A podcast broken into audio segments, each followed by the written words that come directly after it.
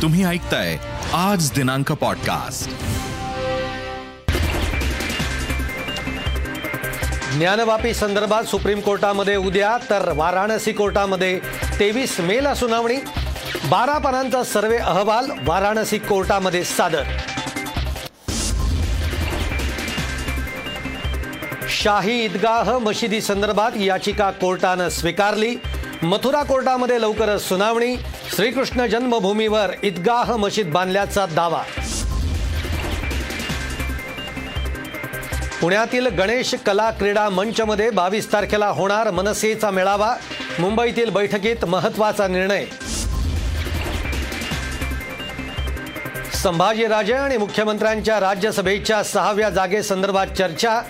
सेनेचा उमेदवार म्हणून अर्ज भरण्याचा प्रस्ताव तर मवियाचा उमेदवार म्हणून जाहीर करण्याची राजेंची विनंती. धरणात बुडून पुण्यामध्ये 9 जणांचा मृत्यू. भाटघर धरणामध्ये बुडून एकाच कुटुंबातील 5 महिलांचा मृत्यू तर चासकमान धरणामध्ये बुडून 4 विद्यार्थ्यांचा मृत्यू. अतिवृष्टीमुळे आसामला पुराचा विळखा. शेकडो गावं पाण्याखाली. पुरामुळे 8 जणांचा बळी तर बंगळूरलाही मान्सून पूर्व पावसाचा फटका. पूरस्थितीमुळे जनजीवन विस्कळीत. रान बाजारच्या टीझरवरून अभिनेत्री प्राजक्ता माळी सोशल मीडियावर प्रचंड ट्रोल. साम टीव्हीच्या माध्यमातून ट्रोलर्सना प्राजक्ता आणि तेजस्विनीनं दिलं सडेतोड उत्तर. बॉक्सिंगमध्ये भारताची निखत झरीन बनली वर्ल्ड चॅम्पियन. थायलंडच्या जितपॉंग जुत्स्माला 5-0 असं नमवून घडवला इतिहास. एक ब्रेकिंग बातमी सुरुवातीलाच आपल्यासमोर. दिल्ली शिर्डी स्पाईस जेटच्या विमानाची मुंबई विमानतळावर त्यांनी लँडिंग केलेलं आहे. खराब हवामान असल्यामुळे हे इमर्जन्सी लँडिंग करावं लागलेलं आहे अशी माहिती आपल्यासमोर येते. शिर्डीला पोहोचवून सुद्धा विमान विमानतळावर न उतरता ते मुंबईच्या एअरपोर्टवर उतरवलं गेलेलं आहे.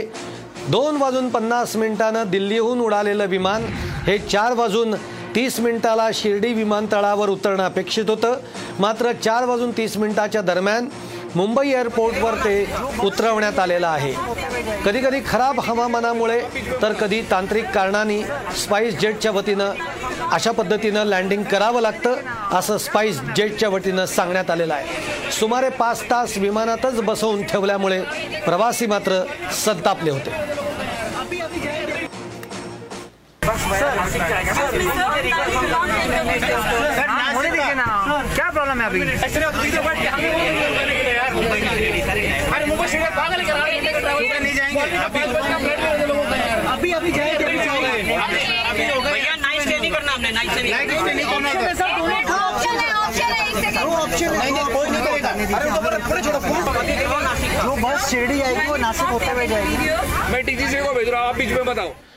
पुण्यातील भाटघर आणि चासकमान धरणामध्ये बुडून आज एकूण 9 जणांचा मृत्यू झालेला आहे.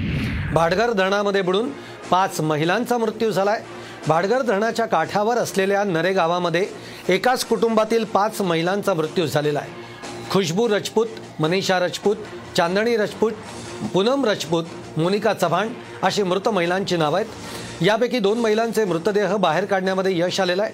तिघींचा शोध सुरू आहे. तर दुसरीकडे चासकमान धरणामध्ये पोहण्यासाठी गेलेल्या 4 मुलांचा बुडून मृत्यू झालेला आहे.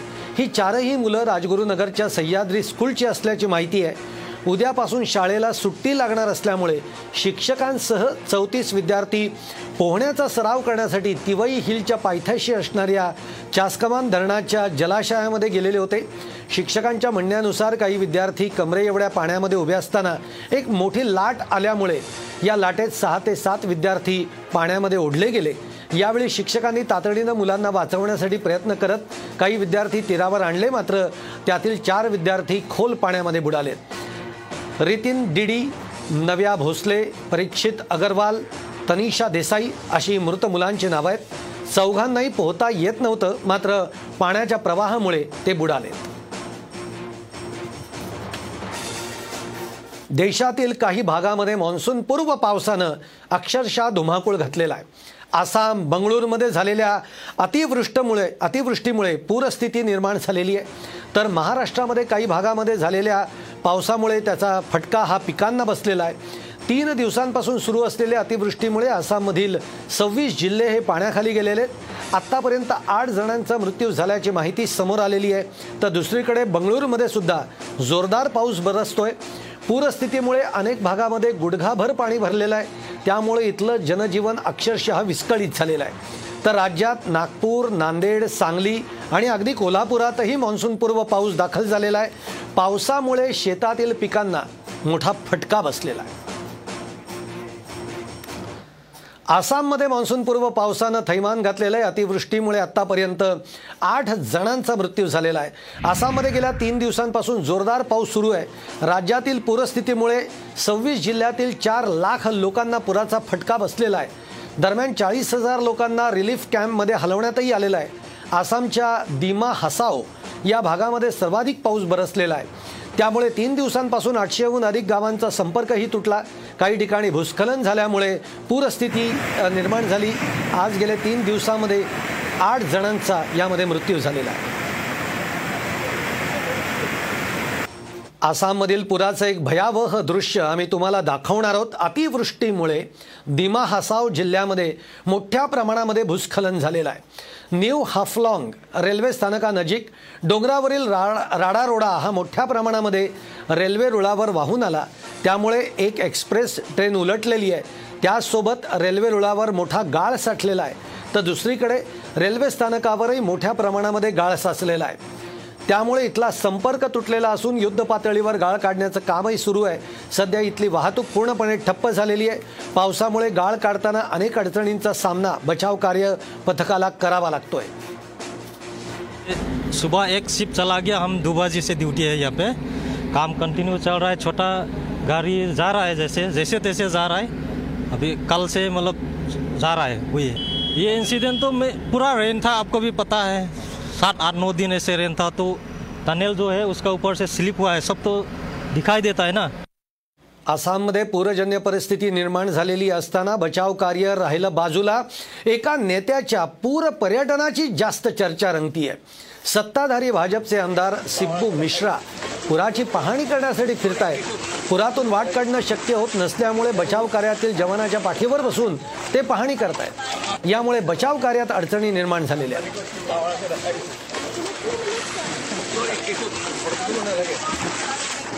कर्नाटकमध्ये सतत सुरू असलेल्या पावसामुळे बंगळुरूच्या विविध भागांमध्ये पूरसदृश स्थिती निर्माण झालेली आहे. भारतीय हवामान विभागानं कर्नाटक किनारपट्टीजवळच्या सर्व जिल्ह्यांसाठी ऑरेंज आणि येलो अलर्ट जारी केलेला आहे. पावसानं शहरातील जनजीवन विस्कळीत झालेलं आहे. रस्त्यावरील वाहनं पाण्यामध्ये बुडाल्याचं चित्र होतं. अनेक भागात 4 फूट पाणी साठलेलं आहे. त्यामुळे लोकांना अडचणींचा सामना प्रचंड मोठ्या प्रमाणात करावा लागतो. बंगळूरमधली ही सगळी स्थिती प्रचंड पावसामुळे पूरस्थिती निर्माण झाली. अक्षरशः रस्त्यांवर सुद्धा पूरसदृश स्थिती आपल्याला बघायला मिळते आणि त्यामुळे वाहनांचं देखील मोठ्या प्रमाणामध्ये नुकसान झाल्याचं आपल्याला माहिती मिळते. अंदमान नंतर सध्या बंगालच्या उपसागरामध्ये प्रगती करत असलेला मान्सून पुढील 2 ते 3 दिवसामध्ये अरबी समुद्रात पोहोचणार आहे. यंदा नियोजित वेळेपेक्षा 6 दिवस अगोदरच म्हणजे 16 मे रोजी मान्सून अंदमानामध्ये दाखल झालेला आहे. सध्या मान्सूनच्या प्रवासाला अनुकूल स्थिती असल्याचं भारतीय हवामान विभागानं स्पष्ट केलेलं आहे. बंगालच्या उपसागरातून वाहणाऱ्या वाऱ्यांच्या प्रभावामुळे देशाचा उत्तर पूर्व भाग आणि दक्षिणेकडील राज्यातल्या काही भागामध्ये जोरदार पूर्वमोसमी पाऊस पडतोय. विशेष म्हणजे आसामला पुराचा तडाखा बसलेला आहे. महाराष्ट्रातही काही भागामध्ये पावसाची शक्यता वर्तवण्यात आलेली आहे. तर उत्तर पूर्वेतल्या आसाम, मेघालय, सिक्कीम आणि अरुणाचल प्रदेश या राज्यांसह पश्चिम बंगाल आणि कर्नाटक तसंच केरळ या भागातही पूर्वमोसमी पावसानं जोर धरलेला आहे. मान्सून हा 6 दिवस आधीच अंदमानमध्ये पोहोचल्यामुळे महाराष्ट्रातही तो लवकरच दाखल होणार आहे. पण दरम्यान वातावरणामध्ये झालेल्या बदलामुळे पुढील 3 ते 4 दिवसामध्ये राज्याच्या विविध भागामध्ये गडगडाटासह पाऊस होईल असा अंदाज देखील हवामान विभागानं व्यक्त केलेला आहे. 21 मेपर्यंत कोकण आणि मध्य महाराष्ट्र तसंच मराठवाड्यातील काही ठिकाणी पाऊस होईल असा अंदाज हवामान तज्ज्ञांनी व्यक्त केलेला आहे. विदर्भ आणि मध्य महाराष्ट्रामध्ये काही ठिकाणी याच कालावधीमध्ये उष्णतेची लाट देखील येण्याची शक्यता आहे. राज्याच्या विविध भागांमध्ये मान्सूनपूर्व पावसाच्या सरी बरसायला सुरुवात झालेली आहे. नांदेड जिल्ह्यातल्या अर्धापूर, हदगाव, मुदखेड यामध्ये पावसाच्या सरी बरसलेल्या आहेत. काही दिवसांपासून उन्हाच्या तीव्रतेनं अंगाची अक्षरशः लाहीलाही होत असतानाही आजच्या पावसामुळे वातावरणामध्ये गारवा निर्माण झाला. नागपुरात झालेल्या मुसळधार पावसामुळे शेकडो टन धान्य भिजलेलं आहे. कळमाना मार्केट इथं विक्रीसाठी आणलेला हरभरा, तूर आणि गहू भिजल्यामुळे कोट्यावधी रुपयांच्या शेतमालाची नासाडी झालेली आहे. सांगली जिल्ह्यामध्ये देखील मान्सूनपूर्व पावसानं हजेरी लावली.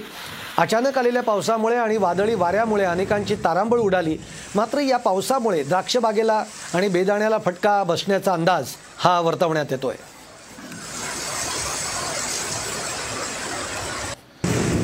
कोल्हापूरमध्येही मुसळधार पावसाला सुरुवात झालेली आहे. ढगांच्या गडगडाटासह हा पाऊस सुरू आहे. या पावसाच्या दरम्यान सोसाट्याचा वारा देखील सुटला. दरम्यान कोणतीही दुर्घटना होऊ नये म्हणून जिल्ह्याच्या अनेक भागामध्ये वीज पुरवठा खंडित करण्यात आलेला आहे. अचानक आलेल्या या पावसामुळे कोल्हापूरकरांची चांगलीच तारांबळ उडाली आहे, तर शेती पिकांना याचा फटका बसण्याची शक्यता आहे. पंढरपूरमध्ये वादळी वाऱ्यासह मुसळधार पावसानं हजेरी लावलेली आहे. अचानक आलेल्या वादळी वाऱ्यामुळे अनेकांच्या घरावरचे पत्रेही उडून गेले, तर पावसामुळे द्राक्ष बागांचं आणि बेदाणा शेडचं मोठं नुकसान झालेलं आहे. तसंच या पावसामुळे हवेमध्ये गारवाही निर्माण झालेला आहे.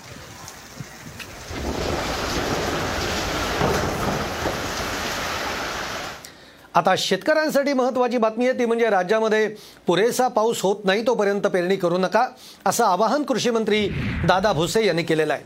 येत्या 2 जूनला राज्यामध्ये पाऊस सर्वत्र येईल असा अंदाज हवामान विभागानं वर्तवलेला आहे. पाऊस होण्याआधी पेरणी केल्यास बियाणं आणि खतं वाया जाण्याची शक्यता आहे. त्याचबरोबर राज्यामध्ये सर्वाधिक क्षेत्रावर सोयाबीन पिकाची लागवड करण्यात येते, असं असताना देखील शेतकऱ्यांना योग्य आणि उत्तम बियाण्यांचा पुरवठा करा, अन्यथा दुकानदारांचे लायसन्स रद्द करण्यात येतील, असंही दादा भुसे म्हणालेले आहेत.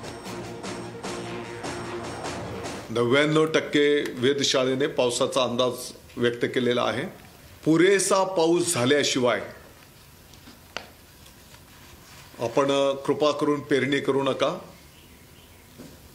काही थोड्या पावसावर जर आपण पेरणी केली तर बियाणे, खते, मेहनत सगळी वाया जाते. याचा पाठीमागच्या काही वर्षांमध्ये आपल्याला अनुभव आहे आणि म्हणून पुरेसा पाऊस पडल्याच्या नंतर आपण पेरणी करावी, अशी माझी विनंती आव्हाड आहे. सोलापूर जिल्ह्यातील सर्व पक्षीय नेत्यांनी एकत्र येऊन पाण्यासाठी संघर्ष करण्याचं आवाहन माजी सहकारमंत्री सुभाष देशमुख यांनी केलेलं आहे. सोलापूरचे पालकमंत्री दत्तात्रय भरणे यांच्यावर निष्ठूर आणि स्वार्थीपणे वागत असल्याची टीका करत देशमुख यांनी हे आवाहन केलेलं आहे. त्याचबरोबर उजनीच्या पाण्याचा एकही थेंब पुणे जिल्हा, इंदापूर आणि बारामतीला जाऊ देणार नाही आणि पाणी पळवणाऱ्या पालकमंत्र्यांना सोलापूर जिल्ह्यामध्ये पाऊल ठेवू देणार नाही, असा इशाराही त्यांनी दिलेला आहे. ज्याला ज्याला पाण्याची गरज आहे त्या नागरिकांनी, त्या लोकप्रतिनिधींनी सर्वांनी सहभाग घेऊन हे संघर्ष केला पाहिजे आणि आपलं हक्काचं पाणी कोणत्याही परिस्थितीत आपल्याला मिळाल्याशिवाय समस्त सोलापूरकरांनी शांत बसू नये, अशी मी आपल्या सर्व समस्त सोलापूरकरांना विनंती करतोय आणि पालकमंत्र्याला परत एकदा आव्हान करतोय. पालकमंत्री, आपण या सोलापूर जिल्ह्याचे पालक आहात. आपण हा अन्याय करणं अत्यंत चुकीचं आहे आणि असं जर करत असाल सोलापूरकर तुम्हाला या सोलापूर शहरामध्ये, या जिल्ह्यामध्ये पाऊल ठेवू देणार नाहीत, अशी मी तुम्हाला ग्वाही देतो. औरंगाबादमध्ये 23 मे रोजी देवेंद्र फडणवीस यांच्या नेतृत्वाखाली भाजपचा जल आक्रोश मोर्चा निघणार आहे. या मोर्चासाठी भाजपचे स्थानिक नेते कामाला लागलेले आहेत. शहरातल्या प्रत्येक वॉर्डातून नागरिक या मोर्चासाठी यावं यासाठी त्या वॉर्डाचे माजी नगरसेवक, पदाधिकारी प्रयत्न करत आहेत. पाण्याच्या कोणत्या समस्या आहेत ते जाणून घेतलं जात आहे. त्यासोबतच आता शहरातील प्रमुख नेत्यांचे व्हिडिओ टीजर सोशल मीडियावर टाकण्यात आलेले आहेत. दरम्यान या मोर्चाला परवानगी मिळवण्यासाठी भाजपकडून पोलीस आयुक्तांकडे अर्ज देखील दाखल करण्यात आलेला आहे.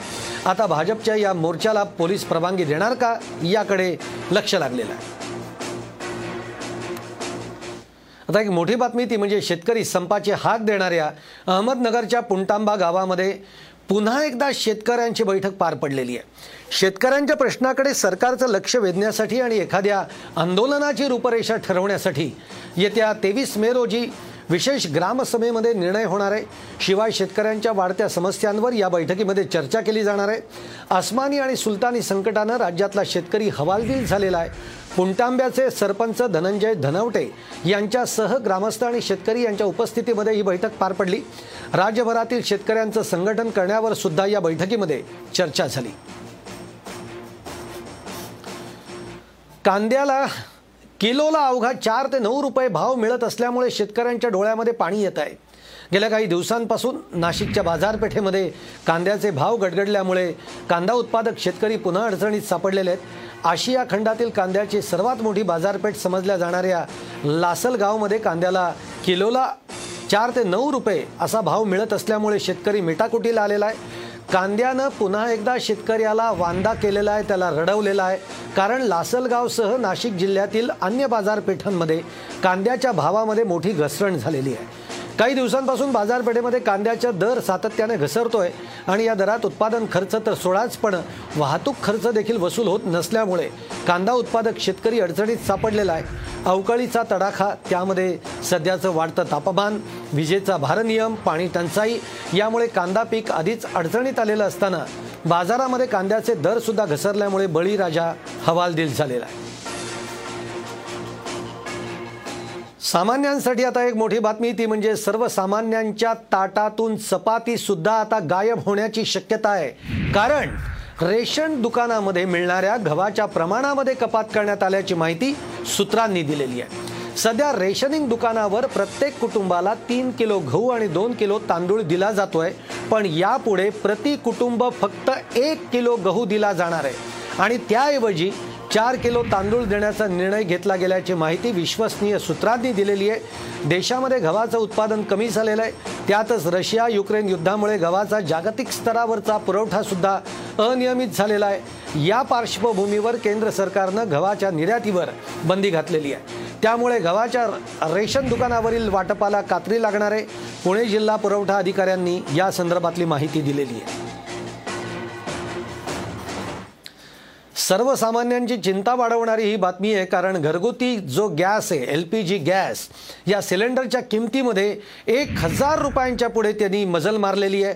आज घरगुती सिलेंडरच्या दरामध्ये 3 रुपये 50 पैशांनी वाढ झालेली आहे. तर व्यावसायिक वापराच्या सिलेंडरमध्ये जवळपास 8 रुपयांची वाढ झालेली आहे. त्यामुळे हॉटेल्समधील खाणंसुद्धा आता महागणारच आहे. या महिन्यामध्ये झालेली ही दुसरी दरवाढ असून आजपासून 14.2 किलोच्या घरगुती LPG सिलेंडरची किंमत दिल्ली आणि मुंबईमध्ये 1003 रुपये, तर कोलकात्यात 1029 रुपये आणि चेन्नईमध्ये 1018 रुपये इतकी झालेली आहे. तर 19 किलो वजनाच्या व्यावसायिक LPG सिलेंडरचे दर मुंबईमध्ये 2306 रुपयांवर पोहोचलेले आहेत. आता आपण बघणार आहोत पोलीस भरती संदर्भातली एक मोठी बातमी. राज्यामध्ये पोलीस शिपाई पदासाठी मेगा भरती होतीये. पहिल्या टप्प्यामध्ये 7000 पदांसाठी भरती प्रक्रिया होणार आहे. राज्यभरामध्ये एकाच वेळी ही भरती प्रक्रिया होणार असल्याची माहिती ही सूत्रांकडून देण्यात आलेली आहे. आता बातमी येते म्हणजे मनसेच्या मेळाव्याच्या संदर्भातली. येत्या 22 तारखेला मनसेचा पुण्यामध्ये मेळावा होणार आहे. पुण्यातील गणेश कला क्रीडा मंच या ठिकाणी हा मेळावा घेण्यात येणार आहे. मनसे पदाधिकाऱ्यांच्या मुंबईतील बैठकीमध्ये या संदर्भातला निर्णय घेण्यात आला. पुण्यामध्ये 21 तारखेला राज ठाकरे यांची सभा घेण्यात येणार होती, मात्र मनसेनं सभेऐवजी मेळावा घेण्याचा निर्णय घेतलेला आहे. या मेळाव्याच्या माध्यमातून मनसे पुण्यामध्ये जोरदार शक्ती प्रदर्शन करण्याची शक्यता आहे. पुण्यातील सभेमध्ये अकबरुद्दीन ओवेसी आणि औरंगजेबाची कबर हा विषय राज ठाकरेंच्या रडारवर असणार आहे. याबाबतचे स्पष्ट संकेत पुणे शहर मनसेनं जाहीर केलेल्या पोस्टरमधून मिळत आहेत.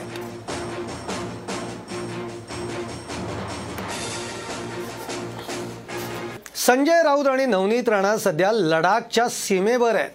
एरवी एकमेकांवर टीकेचे बाण सोडणारे हे दोन्ही खासदार संसदेच्या संरक्षण समितीचे सदस्य म्हणून लडाखमध्ये आहेत. त्यांच्या वक्तव्याने महाराष्ट्रातलं राजकारण हे अक्षरशः जरी तापलेलं असलं तरी लडाखच्या थंड हवेमध्ये सध्या दोन्ही खासदारांनी आपल्या तलवारी मॅन केलेल्या आहेत. यावेळी रवी राणा आणि संजय राऊत यांनी एकत्र जेवण केलं, तर काही दृश्यांमध्ये ते दोघं अगदी गप्पा मारतानाही आपल्याला दिसत आहेत.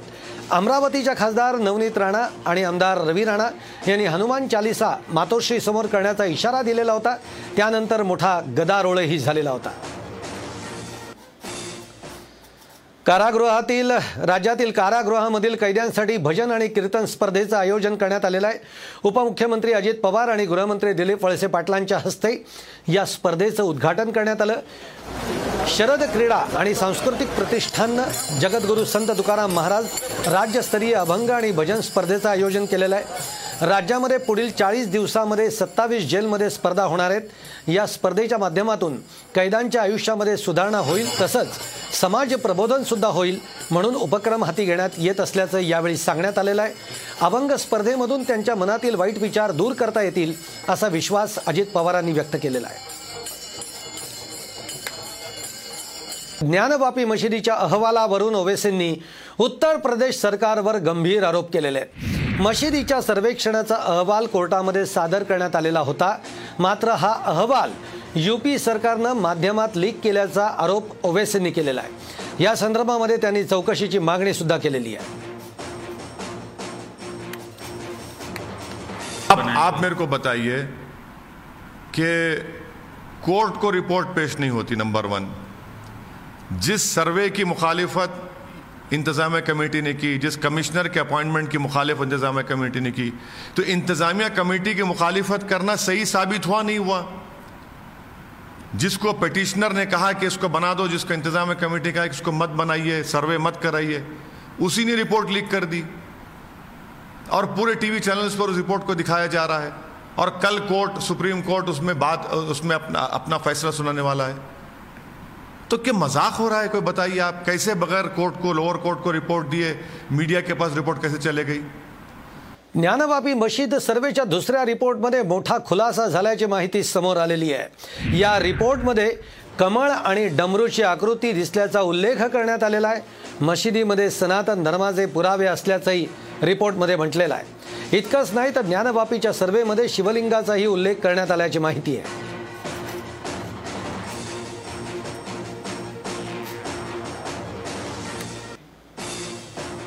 ज्ञानवापी संदर्भामध्ये सुप्रीम कोर्टामध्ये उद्या सुनावणी होणार आहे.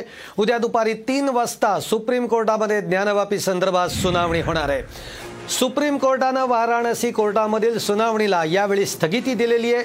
कोर्टानं हिंदू बाजूचे वकील विष्णू जैन यांना त्यांच्या स्थानिक वकिलाला ट्रायल कोर्टामध्ये पुढे न जाण्यास सांगितलेलं आहे. दरम्यान ज्ञानवापी सर्वे अहवाल वाराणसी कोर्टामध्ये सादर झालेला आहे. विशाल सिंह यांच्याकडून अहवाल सादर करण्यात आला. 12 पानांचा अहवाल असून 14 ते 16 मेला केलेल्या सर्वेचा हा अहवाल आहे. तर याबाबत 23 मेला वाराणसी कोर्टामध्ये सुनावणी होणार असल्याची माहिती आहे.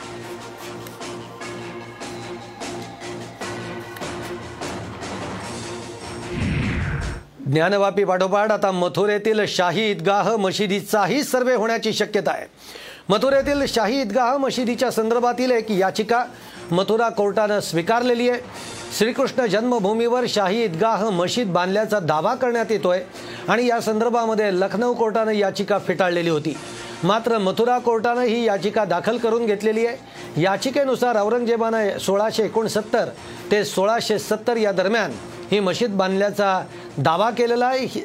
13.5 एकरची जमीन ही केशव देव मंदिराच्या मालकीची असल्याचंही याचिकेमध्ये म्हटलेलं आहे. पण शाही ईदगाह मशीद श्रीकृष्ण जन्मभूमीवर बांधली असून ती हटवण्याची मागणी आता याचिकाकर्त्यांनी केलेली आहे. मथुरा कोर्टामध्ये या संदर्भात लवकरच सुनावणी होणार आहे.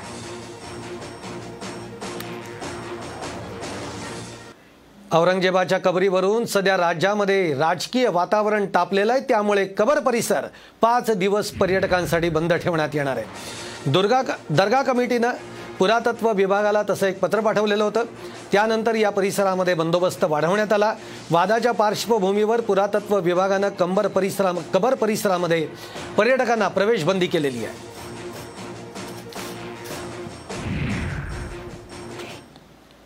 मुख्यमंत्री उद्धव ठाकरे आणि संभाजीराजे छत्रपती यांच्यामध्ये वर्षा बंगल्यावर 35 मिनिटं चर्चा झालेली आहे. या चर्चेमध्ये राज्यसभेच्या 6व्या जागेसंदर्भात चर्चा झाली. वरिष्ठ सूत्रांनी दिलेल्या माहितीनुसार मुख्यमंत्री उद्धव ठाकरे यांनी संभाजीराजे यांना राज्यसभेच्या 6व्या जागेसाठी शिवसेनेचा अधिकृत उमेदवार म्हणून अर्ज भरण्याचा प्रस्ताव दिलेला होता, मात्र संभाजीराजेंनी शिवसेनेचा या प्रस्तावात सुधारणा करण्याची विनंती मुख्यमंत्र्यांना केलेली आहे. माझी उमेदवारी शिवसेनेच्या सहकार्यानं महाविकास आघाडी पुरस्कृत उमेदवार म्हणून जाहीर करावी असा प्रस्ताव संभाजीराजेंनी मुख्यमंत्री उद्धव ठाकरेंना दिला आहे. संभाजीराजे यांच्या या प्रस्तावावर मुख्यमंत्री उद्धव ठाकरे यांनी विचार करून कळवतो असंही सांगितलं असल्याची सूत्रांची माहिती आहे. ज्यांनी आतापर्यंत मराठा समाजाचा अपमान केला आणि आता औरंगजेबाच्या कबरीला संरक्षण देणाऱ्या शिवसेनेच्या सरकारसोबत छत्रपतींच्या वंशजांनी का जावं याचा विचार छत्रपती संभाजीराजे यांनी करावा असा सवाल भाजप आमदार नितेश राणेंनी संभाजीराजेंना विचारलेला आहे. आज संभाजीराजे यांनी मुख्यमंत्र्यांच्या निवासस्थानी जात त्यांची भेट घेतली तर राज्यसभेच्या 6व्या जागेसाठी ते शिवसेनेत जाणार असल्याची चर्चा देखील आहे. यावरून आमदार राणे यांनी ही प्रतिक्रिया दिलेली आहे. दरम्यान नितेश राणेंनी संभाजीराजेसारख्या मोठ्या व्यक्तीला सल्ला देणं शोभत नाही असं प्रत्युत्तर खासदार विनायक राऊत यांनी दिलेलं आहे. पण संभाजीराजेंनी पण विचार करावा की त्यांनी आतापर्यंत मराठा समाजाचा अपमानच केलेला आहे. मराठा जेव्हा मोर्चे निघत होते तेव्हा आमच्या माता भगिनीने त्यांनी अपमान केलेला आहे. त्याचबरोबर आता औरंगजेबच्या कबरीला संरक्षण देणारं हे शिवसेनेचं सरकार आहे, ठाकरे सरकार आहे. त्यांच्याबरोबर छत्रपतींच्या वंशजांनी जावं का हा विचार संभाजीराजेंनी करायला पाहिजे. नितेश राणेने एवढा मोठा सालसूद सल्ला संभाजीराजेंसारख्या एका मोठ्या माणसाला देणं हे त्यांच्या अखत्यारीत बसतं की नाही ते त्याचा त्यांनी आधी अभ्यास करावा. परंतु स्वतःचं झाकून ठेवायचं, दुसऱ्याचं उघडून पाहायचं अशा पद्धतीचं घाणेरडं राजकारण करणाऱ्या नितेश राणे आणि नारायण राणेच्या कुटुंबियांनी काश्मीरी पंडित उद्ध्वस्त केले जातात. काश्मीरी पंडितांना कार्यालयामध्ये दिवसाढवळ्या घुसून त्यांची गोळ्या घालून हत्या केली जाते. त्या काश्मीरी पंडितांच्या संरक्षणासाठी भाजपाने नेमकं काय केलं आहे याचं उत्तर आधी नितेश राणेने द्यावं. शिवसेनेकडून राज्यसभेच्या 2ऱ्या जागेसाठी उर्मिला मातोंडकर यांच्या नावाची चर्चा आहे. उर्मिला मातोंडकर पक्षामध्ये आल्यानंतर विधान परिषदेवर त्यांचं नाव देण्यात आलेलं होतं, पण राज्यपालांनी अजूनही सरकारनं दिलेली यादी स्वीकारलेली नाही. राज्यसभेवर पक्षाची भूमिका मांडण्यासाठी एक चांगला चेहरा म्हणून उर्मिला मातोंडकर यांच्या नावाची चाचपणी सुरू असल्याची माहिती आहे.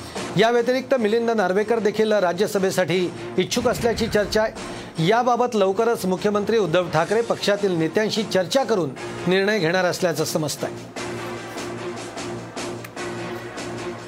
राज्यसभा निवडणुकीच्या बाबत मुख्यमंत्री उद्धव ठाकरे आणि राष्ट्रवादीचे अध्यक्ष शरद पवार निर्णय घेतील अशी माहिती अजित पवार यांनी दिलेली आहे. काँग्रेस, शिवसेना आणि राष्ट्रवादीची प्रत्येकी एक उमेदवार निवडून येईल असंही त्यांनी म्हटलेलं आहे.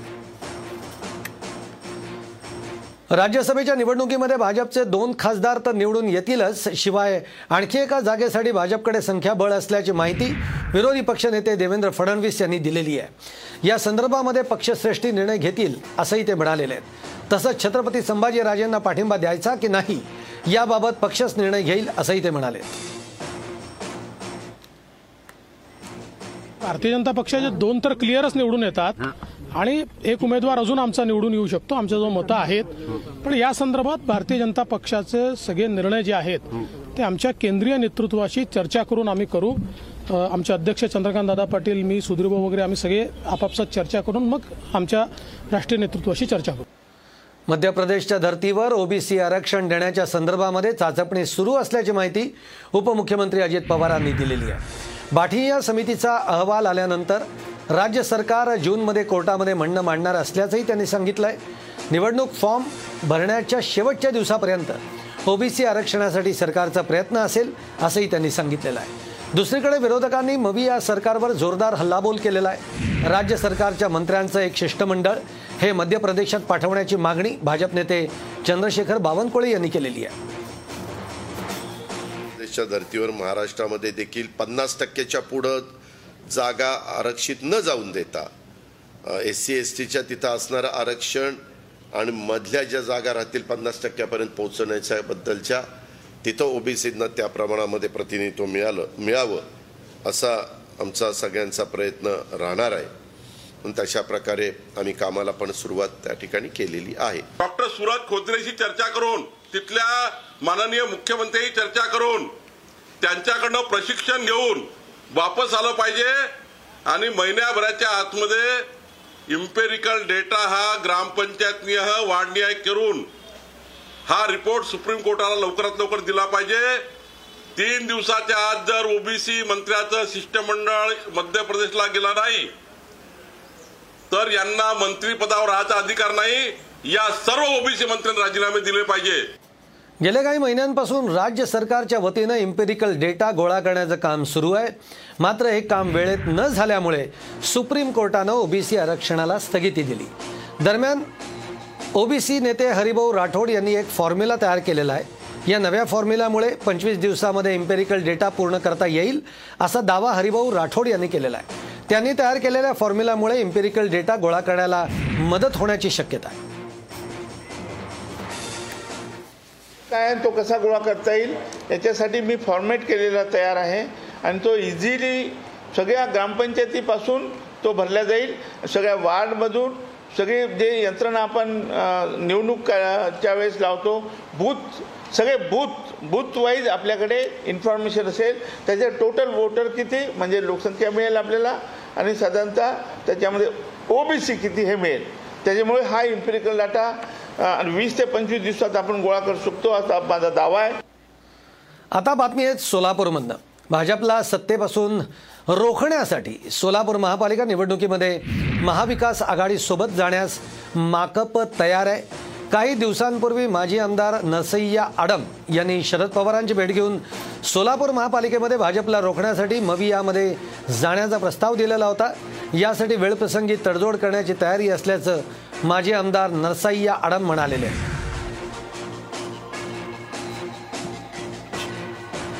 भंडारा जिल्हा परिषदेच्या 4 विषय समिती सभापतीपदाच्या निवडणुकीमध्ये काँग्रेस भाजपच्या फुटीर गटानं बाजी मारलेली आहे। यामध्ये काँग्रेसचे रमेश पारधी, मदन रामटेके, स्वाती वाघाये तर भाजपच्या फुटीर गटातील राजेश सोलोकर यांनी निवडणुकीमध्ये बाजी मारलेली आहे। या निवडणुकीत राष्ट्रवादी काँग्रेस आणि भाजपचा मूळ गट सभापतीपदापासून दूर राहिलेला होता। 10 मेला जिल्हा परिषद अध्यक्ष आणि उपाध्यक्षपदाची निवडणूक झाली होती। यावेळी काँग्रेस भाजपच्या फुटीर गटानं बहुमत मिळवत सत्ता स्थापन केलेली होती।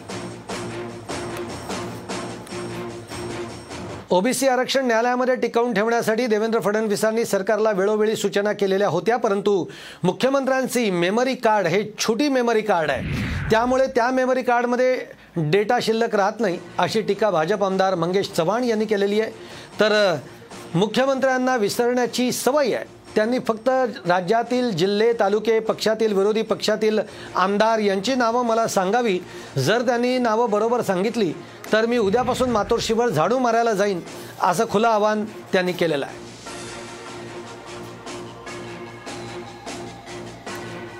आज जर दुसरी बाजू बघायला गेलं मी या सरकार यांना म्हणणार नाही, परंतु हे सरकार 100% आहे। त्याचं कारण असं आहे की हे सरकार आजही आपण जर बघितलं ओबीसीचं जे महामंडळ आयोग नेमला गेला त्याला कुठलेही पैसे देऊ शकलं नाही। त्या आयोगासाठी आर्थिक जी मदत प्रश्न सोडवण्यासाठी करायला पाहिजे होती त्यात पूर्णपणे हे अपयशी ठरलं। महाराष्ट्र विधानमंडळ विमुक्त जाती आणि भटक्या जमाती कल्याण समितीचा अमरावती जिल्ह्यामध्ये दौरा सुरू आहे। या समितीमध्ये राज्य सरकारनं 15 आमदारांची निवड केलेली होती, मात्र अमरावती जिल्ह्यामध्ये ही समिती जेव्हा दाखल झाली तेव्हा केवळ 5 आमदारांचीच या ठिकाणी हजेरी असल्याचं बघायला मिळालं।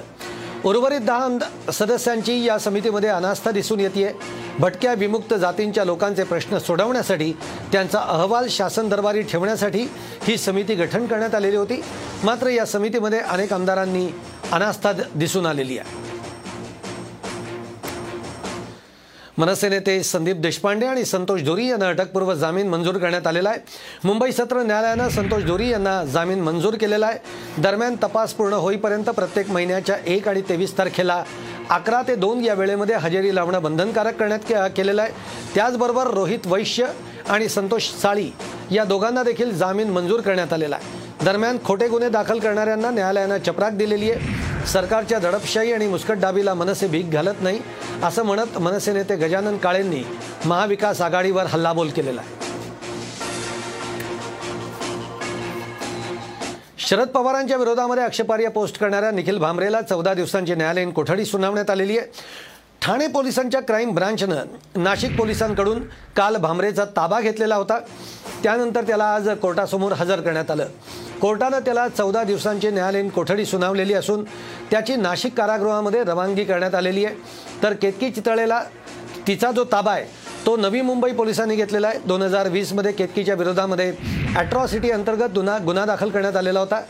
8 महिन्यांपूर्वी तिचा अटकपूर्व जामीन अर्ज फेटाळण्यात आलेला होता. या संदर्भामध्ये रबाळे पोलीस तिची चौकशी करणार असल्याची माहिती देण्यात आलेली आहे. इंद्राणी मुखर्जीला 2 लाखांच्या जात मुचलक्यावर जामीन मंजूर करण्यात आलेला आहे. दरम्यान कोर्टानं सांगितलेली रक्कम 1 लाख करावी अशी मागणी इंद्राणीच्या वकील सना खान यांनी केलेली आहे. त्याचबरोबर इंद्राणी गेल्या 6.5 वर्षांपासून जेलमध्ये आहे, त्यामुळे रक्कम भरण्यास 2 महिन्यांचा वेळ मिळावा अशी मागणी देखील मुखर्जींच्या वकिलांनी केलेली आहे. कंडीशंस तो देखो कंडीशंस वही है जो सुप्रीम कोर्ट ने भी काफ़ी कंडीशंस इम्पोज किए. In addition to that 2 lakh का जो है श्योरिटी, 1 और मोर लोकल सॉल्वेंट श्योरिटी है, और उससे पहले कैश प्रोविजनल कैश बिल है. हमारे पास 2 हफ्ते का टाइम है, उसके तब तक हम we can arrange the sureties. Most I am not sure, I can not say right now, but mostly tomorrow, by tomorrow morning. What cause the delay today? There is no delay as such. Yeah, we're just complying with the formality. There is no delay as such. All right, thanks, thanks. Punjab काँग्रेसचे माजी अध्यक्ष नवजोत सिंह सिद्धू यांच्या अडचणींमध्ये वाढ झालेली आहे. सिद्धू यांना कोर्टानं 1 वर्षाच्या कारावासाची शिक्षा सुनावली आहे. सुप्रीम कोर्टानं ही शिक्षा सुनावली आहे. 1988 मध्ये सिद्धू यांचा पार्किंगवरून वाद झालेला होता. यावेळी एका 65 वर्षीय व्यक्तीचा मृत्यू झालेला होता. या प्रकरणी सिद्धू यांना ही शिक्षा सुनावण्यात आली आहे. आधी कोर्टानं हत्या करण्याचा हेतू नसल्याचं सांगत आरोप फेटाळून लावले होते. मात्र मृताच्या कुटुंबियांनी पुनर्विचार याचिका दाखल केली होती. यावर सुप्रीम कोर्टानं हा निर्णय दिलेला आहे. या निर्णयानंतर नवजोत सिंग सिद्धू यांनी ट्विट करून आपण कायद्यानं दिलेल्या निर्णयाचं पालन करू अशी प्रतिक्रिया दिलेली आहे. सध्या सोशल मीडियावर अभिनेत्री प्राजक्ता माळी चांगलीच ट्रोल होती आहे. रान बाजार या आगामी वेब सिरीजमधल्या तिच्या एका बोल्ड सीनवरून तिला प्रचंड ट्रोल केलं जात आहे. एका मराठी अभिनेत्रीनं बोल्ड सीन दिल्यानं तिच्यावर टीकेची झोड उठलेली आहे. प्राजक्ताची ओळख सोज्वळ अभिनेत्री म्हणून आहे, त्यामुळे रान बाजारमधल्या बोल्ड सीनमुळे ती टीकेची धनी झालेली आहे. तर दुसरीकडे प्राजक्तानं या टीकेला प्रत्युत्तर देत एक पोस्टही शेअर केलेली आहे. प्रत्येक कलाकाराला आपल्या कारकिर्दीमध्ये विविधांगी भूमिकांमध्ये झळकण्याची, समाजामध्ये अस्तित्वात असणारी विविध पात्र साकारण्याची, सतत काहीतरी नवं करण्याची इच्छा असते. मी त्याला अपवाद नाही आहे. लहानपणापासूनच स्मिता पाटील, रंजना यांना मी बघत मोठी झाले, पण त्यांच्या कारकिर्दीतून प्रेरित होऊन आणि तुम्हा मायबाप रसिक प्रेक्षकांवर विश्वास ठेवून केलेला हा प्रयत्न आहे अशी पोस्ट प्राजक्तानं केलेली आहे. तर आता प्राजक्ता माळी, तेजस्विनी पंडित यांनीही या ट्रोलिंगबाबत सामला प्रतिक्रिया दिलेली आहे. इच्छा रुंदावायच्या नाही, सो मी हा ठरवली ॲज अन ॲक्टर म्हणून निर्णय घेतला. अँड आय होप सिरीज प्रेक्षकांनी बघावी, सगळ्यांनी बघावी अशी मी रिक्वेस्ट करेन. अजूनही मनात जर काही किलमिश असेल तर ते सगळं दूर होईल सिरीज बघितल्यानंतर, कारण टीजर एक वेगळी गोष्ट आहे, सिरीज आणि कॉन्टेंट त्यातला हा एक पूर्णतः वेगळी गोष्ट आहे. आपण गेम ऑफ थ्रोन्स बघतो, आपण हाऊस ऑफ कार्ड्स बघतो, आपण इंग्लिशमध्ये हे कंटेंट बघतो, आपण मिर्झापूर बघतो, आपण सेक्रेट गेम्स बघतो, आपण हिंदीमध्ये पण हे बघतो, मग मराठीत का नाही? तर मराठीत जर का असा कंटेंट येऊ घातलेला आहे तर त्याला मोकळ्या मनाने आणि खुल्या दिलाने स्वागत करणं आपण गरजेचं आहे. आपण तिला महाराष्ट्राची हास्य जत्रा मध्ये ओळखतो, ती हसत खेळत गोड बोलत सगळं करते. तर त्याच्या पलीकडे प्राजक्ता माळी अतिशय उत्तम अभिनेत्री आहे, अतिशय पॉवरफुल अभिनेत्री. आधी तिने केला नाही, कारण आधी कोणी ऑफर नसेल केला, पण मला तो जो भोळसट तिचा त्या कॅरेक्टरचा चेहरा होता त्यात मला प्राजक्ता दिसली. लग्नासाठी प्रपोज करण्याच्या आजपर्यंत अनेक पद्धती आपण बघितलेल्या असतील, अनुभवल्या असतील. अनेक मुली तयार होतात, अनेक मुली मुलाला नकार देतात. मात्र कोल्हापुरातल्या एका तरुणानं भल्या मोठ्या होर्डिंगद्वारे एका मुलीला लग्नासाठी प्रपोज केलं आणि त्या मुलीनं सुद्धा त्याला होकार दिल्याची घटना घडलेली आहे. एवढंच काय तर मुलीच्या आणि मुलाच्या घरचे सगळेजण सुद्धा तयार झालेले आहेत. येत्या 27 मे रोजी या दोघांचं लग्नसुद्धा ठरलेलं आहे. त्यामुळे दोघंही अगदी आनंदी असून आगळ्या वेगळ्या प्रकारे प्रपोज करून लग्न होत असल्याची चर्चा ही कोल्हापूर आणि सांगली दोन्ही जिल्ह्यांमध्ये रंगलेली आहे. भारताची निखत झरीन बॉक्सिंगमध्ये वर्ल्ड चॅम्पियन ठरलेली आहे. थायलंडच्या जितपॉंग जुत्स्माला तिनं 5-0 असं नमवून इतिहास घडवलेला आहे. महिला वर्ल्ड बॉक्सिंग स्पर्धेमध्ये 52 किलो वजनी गटामध्ये तिनं सुवर्णपदक पटकावलेलं आहे. या स्पर्धेतील भारताचं हे महिला गटातील एकूण 10वं सुवर्णपदक ठरलेलं आहे. 14 वर्षामध्ये मेरी कोमनंतर या स्पर्धेमध्ये सुवर्णपदक जिंकणारी ती पहिलीच भारतीय बॉक्सर ठरलेली आहे.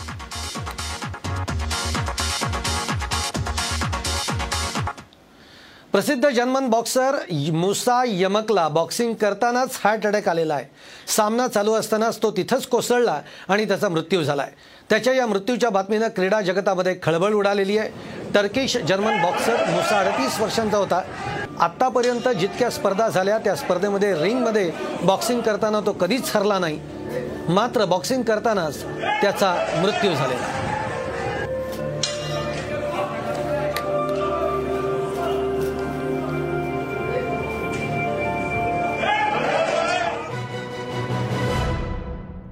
पॉडकास्टला नक्की शेअर करा आणि रोज लेटेस्ट अपडेट्स जाणून घेण्यासाठी फॉलो करा आणि ऐकत रहा आज दिनांक पॉडकास्ट.